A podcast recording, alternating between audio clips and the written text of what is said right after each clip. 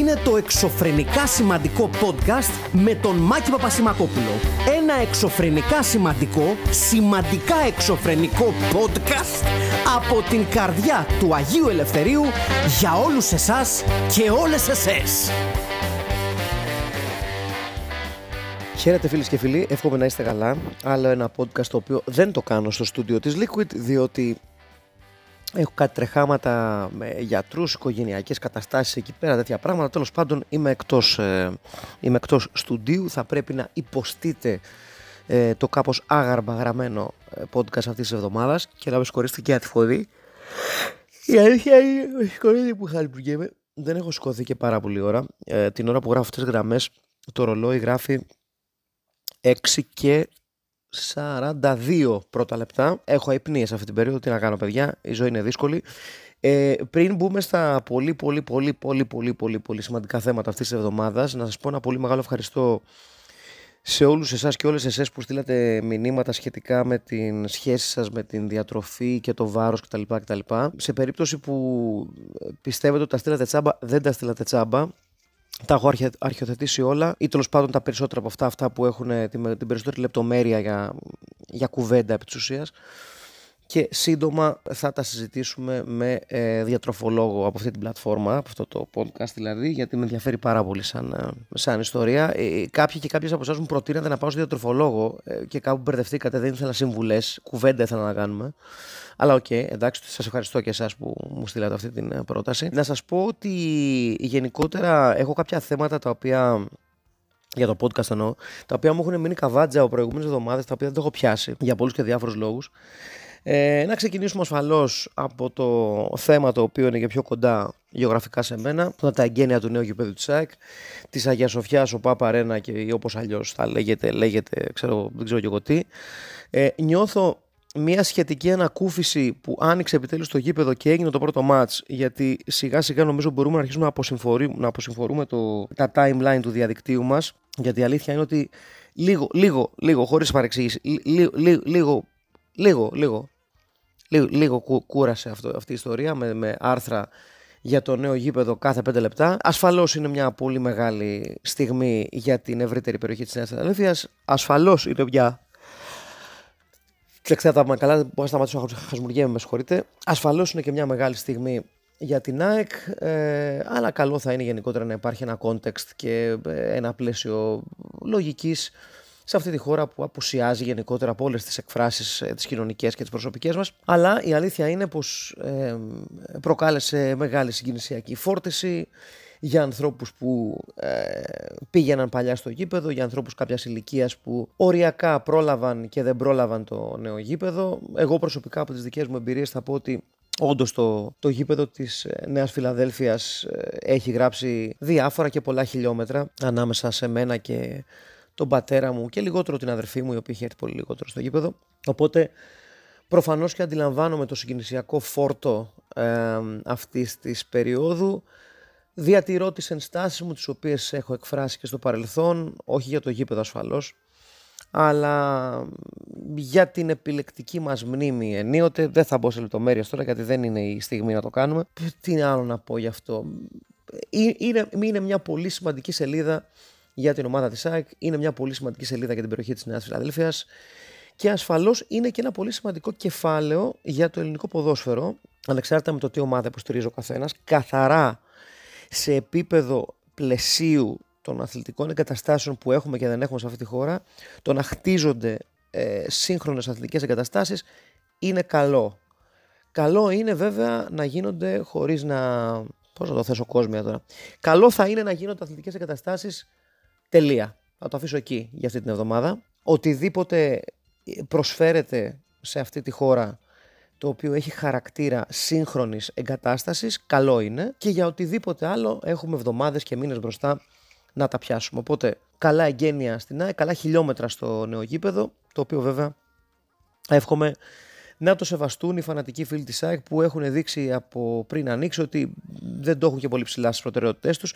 Ας ελπίσουμε ότι θα παραμείνει το γήπεδο ως έχει, ότι θα λυθούν τα όποια προβλήματα το έχουν απομείνει σε θέματα ασφαλείας και ότι δεν ε, θα το αντιμετωπίσουν ε, ως πλιάτσικο αγάπης ή κάποια μερίδα οπαδών και φίλων της ΑΕΚ. Αυτό έχω να πω για το γήπεδο για να μην λέτε ότι δεν λέω τίποτα για το γήπεδο. Λοιπόν, ε, ήθελα να σταθώ στο γεγονός ότι μου διέφυγε μια συγκλονιστική δήλωση του Μαρκ Γουόλμπεργκ, του, του σπουδαίου ηθοποιού και πατέρα και επιχειρηματία Μάρκ Βόλμπεργκ.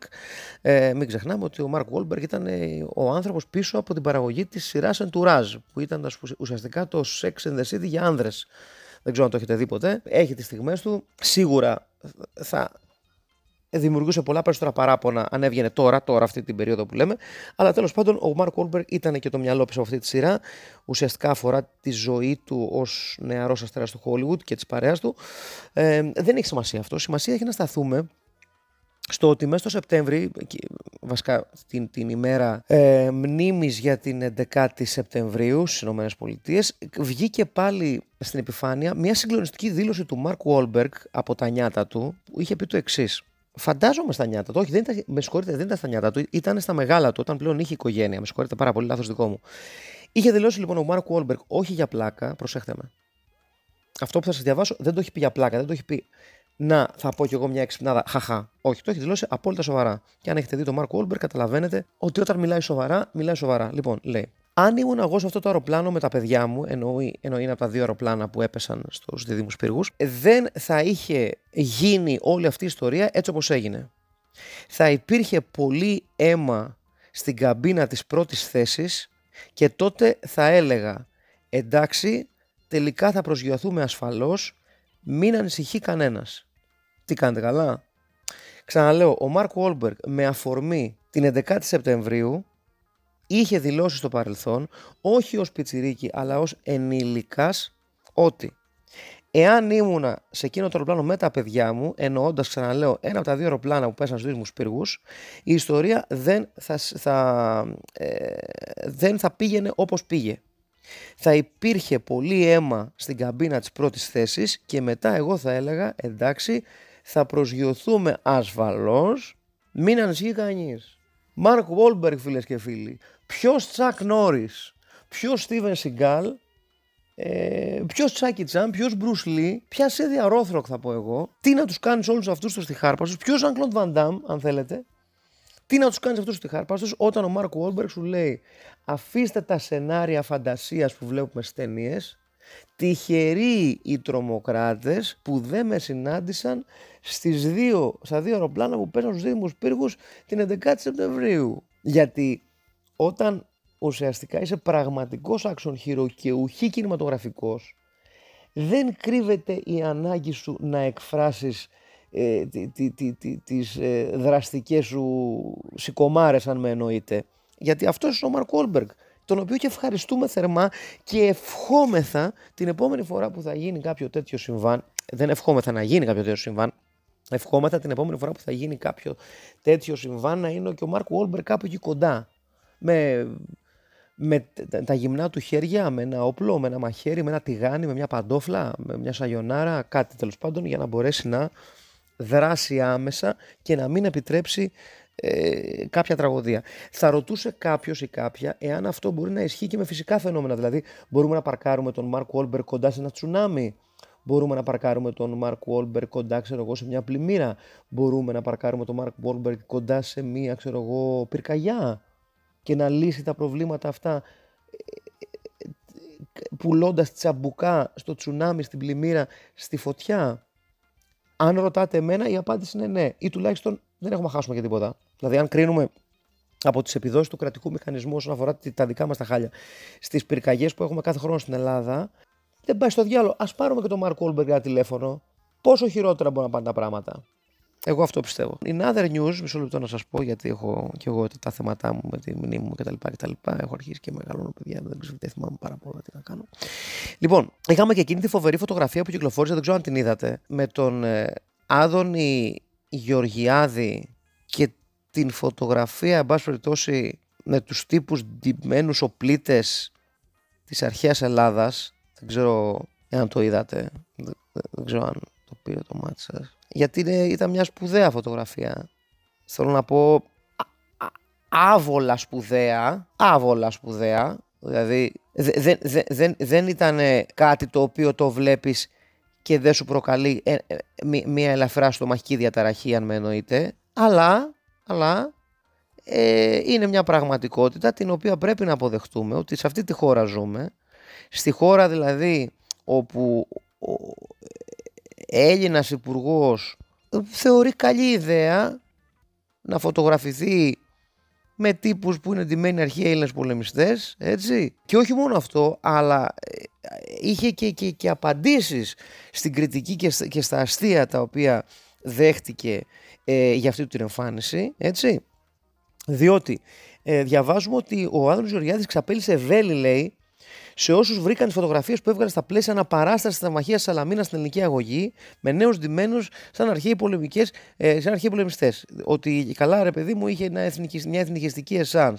Έτσι. Απάντησε λοιπόν ο Άδων Γεωργιάδης ότι όλοι οι λαοί έχουν ομάδες αναπαράστασης των μαχών του παρελθόντος τους, από τους Δανούς που έχουν αγήματα με τους Βίκινγκς, έως την αναπαράσταση των Απολεόντιων πολέμων ή των Αμερικάνικων εμφύλου παντού και έτσι θυμούν την ιστορία τους. Εξαπέλυσε λέει και τα βέλη τους όσους έβρισκαν τις εικόνες εθνικιστικές, δηλώνοντα πως αν αντί για οπλίτες αρχαία φάλαγγα είχαμε τίποτα στρατιώτες του λεγόμενου Δημοκρατικού στρατού ή κανένα ομοίωμα του Τσε, τότε θα τους άρεσε και θα το θεωρούσαν καλέσθητο. Να ενημερώσουμε για μερικά πράγματα τον Άδων Γεωργιάδη. Εάν είδε προσεκτικά τις φωτογραφίες, θα, ε, θα έβλεπε ότι ένα από τους λόγους που υπήρχε χιούμορ απέναντι σε αυτές είναι ότι, πώς να το θέσουμε, οι άνθρωποι οι οποίοι φορούσαν τις στολές δεν φαίνονταν πολύ πρώτον ενθουσιασμένοι για την επιλογή που έκαναν Δεύτερον, πολύ σόι γενικότερα. Τρίτον, δεν έχω τρίτον. Το αφήνω εκεί. Επίσης, να πούμε στον Άδων Γεωργιάδη, να το θυμίσουμε, ότι γενικότερα ίσως να μην υπήρχε μια τέτοια διάθεση να χαρακτηρίσει μια τέτοια εικόνα ε, με την οποία συμμετέχει ο Άδων Γεωργιάδης ως εθνικιστική αν δεν είχε ένα κάπως αμφίβολο πολιτικό παρελθόν το οποίο να τον συνδέει με μεγαλύτερη ευκολία με τέτοιες λέξεις. Δηλαδή πώς να σας πω, είναι ας πούμε σαν να πηγαίνεις στην κυρία Σακοράφα να φωτογραφίζεται ξέρω εγώ με ένα ακόντιο έτσι και να θίγεται όταν ας πούμε γίνονται ε, συνδέσεις με το αθλητικό του παρελθόν. Αλλά ξέρω εγώ ξανά με ακόντιο στα χέρια Σακοράφα θυμήθηκε τα νιάτα της θα ήταν κάπως άβολο να θυχτεί η Σακοράφα για παράδειγμα και να πει τι είναι αυτά που λέτε, μα έχετε πρίξει με το ακόντιο. Γιατί θα σας πει κάποιος ότι κύριε Σακοράφα μου, αυτό ήταν το άθλημά σας όταν μεγαλώνατε, ας πούμε. Και με αυτό γίνατε γνωστοί στο Πανελλήνιο. Έτσι λοιπόν, από τη στιγμή που τον Άδωνη τον ξέρουμε από δύο πράγματα, από τα βιβλία τα οποία πουλούσε και από τις εξαιρετικές του πρώτες πολιτικές παραστάσεις οι οποίες τον οδήγησαν σε αυτή τη λαμπρή πολιτική καριέρα καλό θα είναι γενικότερα να μην θυγόμαστε τόσο πολύ όταν στεκόμαστε δίπλα σε πράγματα τα οποία θυμίζουν σε κόσμο τα πρώτα μας πολιτικά βήματα.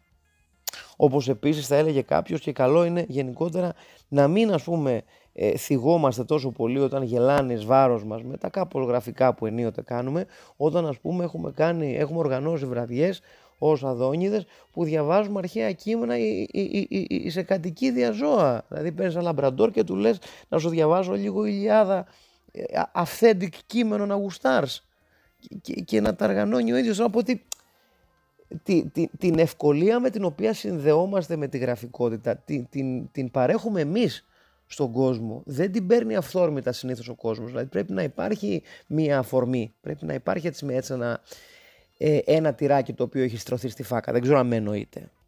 Αυτά για να ξέρουμε τι λέμε λίγο, γιατί καμιά φορά μπερδευόμαστε κι εμείς με τον, ε, με τον Άδωνη και ε, ενώ έχουμε κάθε καλή διάθεση, τελικά που έχουμε αλίμονο, δεν θα ήταν παράλογο να μην. Επίσης να πω, να πάμε σε ένα λίγο πιο σοβαρό θέμα, ότι είχαμε και, την, ε, και μια πολύ συγκινητική ανακοίνωση αυτές τις μέρες με την απόσυρση ε, του James L. Jones από το ρόλο του, το φωνητικό του ρόλο ως Darth Vader για εσάς και για εσές που δεν γνωρίζουν σε τι αναφέρομαι. Ο Darth Vader, ο οποίος είναι ένας πιο έτσι iconic κακούς στην ιστορία του κινηματογράφου, το σώμα του οποίου ήταν του Άγγλου bodybuilder και κάπως το οποίου ε, David Prowse, αλλά η φωνή του, αυτή που τον έκανε θρηλυκό, άνοικε στον Αμερικάνο ηθοποιό James Earl Jones, ε, ο οποίος για πάρα πάρα πάρα πολλά χρόνια ε, ήταν ο άνθρωπος που έμεινε μέσα στο, στο, στο κράνος του Darth Vader, ήταν η φωνή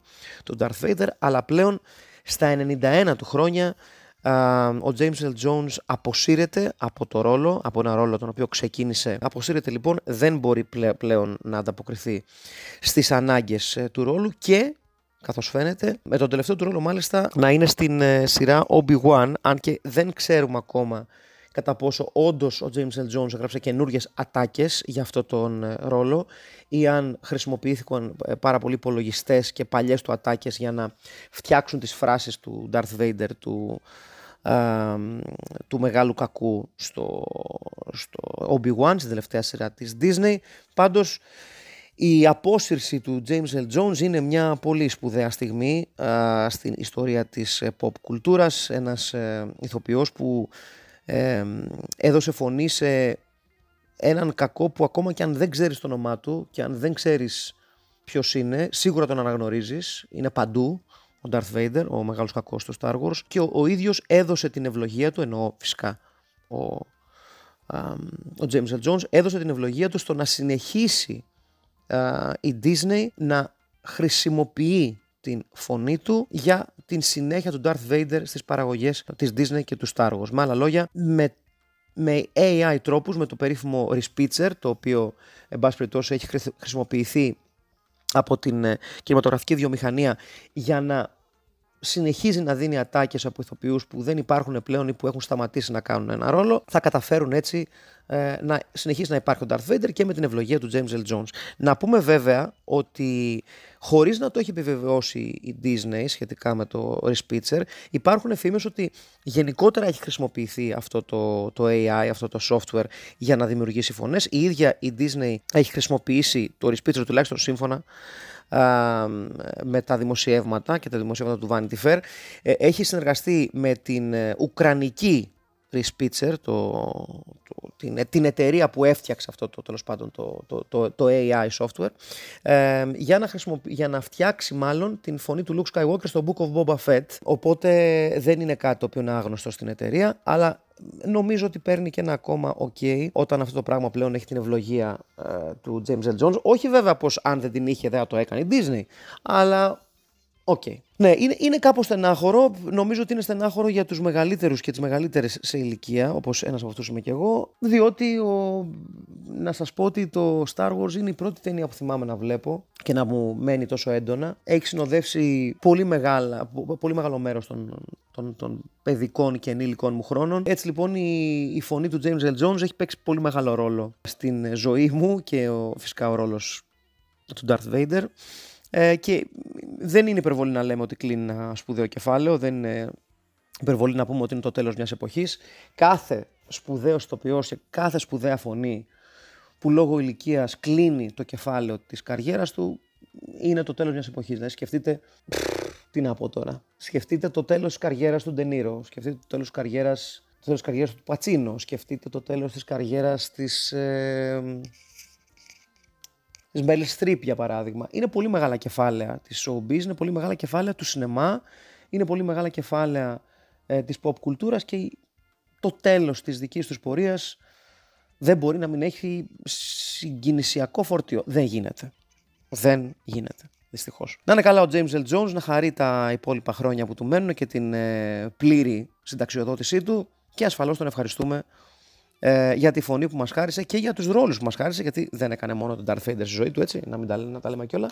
Ένας πολύ σπουδαίος τοπίο του θεάτρου και του σινεμά. Του ευχόμαστε κάθε καλό. Αυτές τι μέρες κυκλοφόρησε και το νέο FIFA. Με αυτό θα κλείσω το σημερινό podcast. Κυκλοφόρησε και το νέο FIFA, το περίφημο αυτό το παιχνίδι της EA Sports. Εάν είστε κοπέλες που δεν παίζουν FIFA και αυτά τα ποδοσφαιρικά video games, ή αν είστε αγόρια που δεν παίζουν ε, FIFA και ποδοσφαιρικά video games. Ζητώ συγγνώμη προκαταβολικά. Δεν έχει να κάνει τόσο πολύ με το video game όσο τη δική μου βλακεία. Διότι κάθε χρόνο λέω ότι δεν θα το αγοράσω again γιατί η, η, τα έξτρα που σου δίνει κάθε χρόνο εδώ και πολύ καιρό είναι ελάχιστα, δηλαδή ελάχιστες διαφοροποιήσεις. Όπως είναι και λογικό σε ένα βαθμό για ένα παιχνίδι το οποίο βγαίνει κάθε χρόνο, δηλαδή τι να κάνουν κάθε χρόνο. Έλεγα όμως ότι φέτος δεν θα το αγοράσω, ότι θα φτάσει η ημερομηνία, θα αφήσω την ημερομηνία να τσουλήσει για να το αγοράσω και πιο φθηνό μερικούς μήνες αργότερα, γιατί οι τιμέ των video games πέφτουν αρκετά πολύ γρήγορα.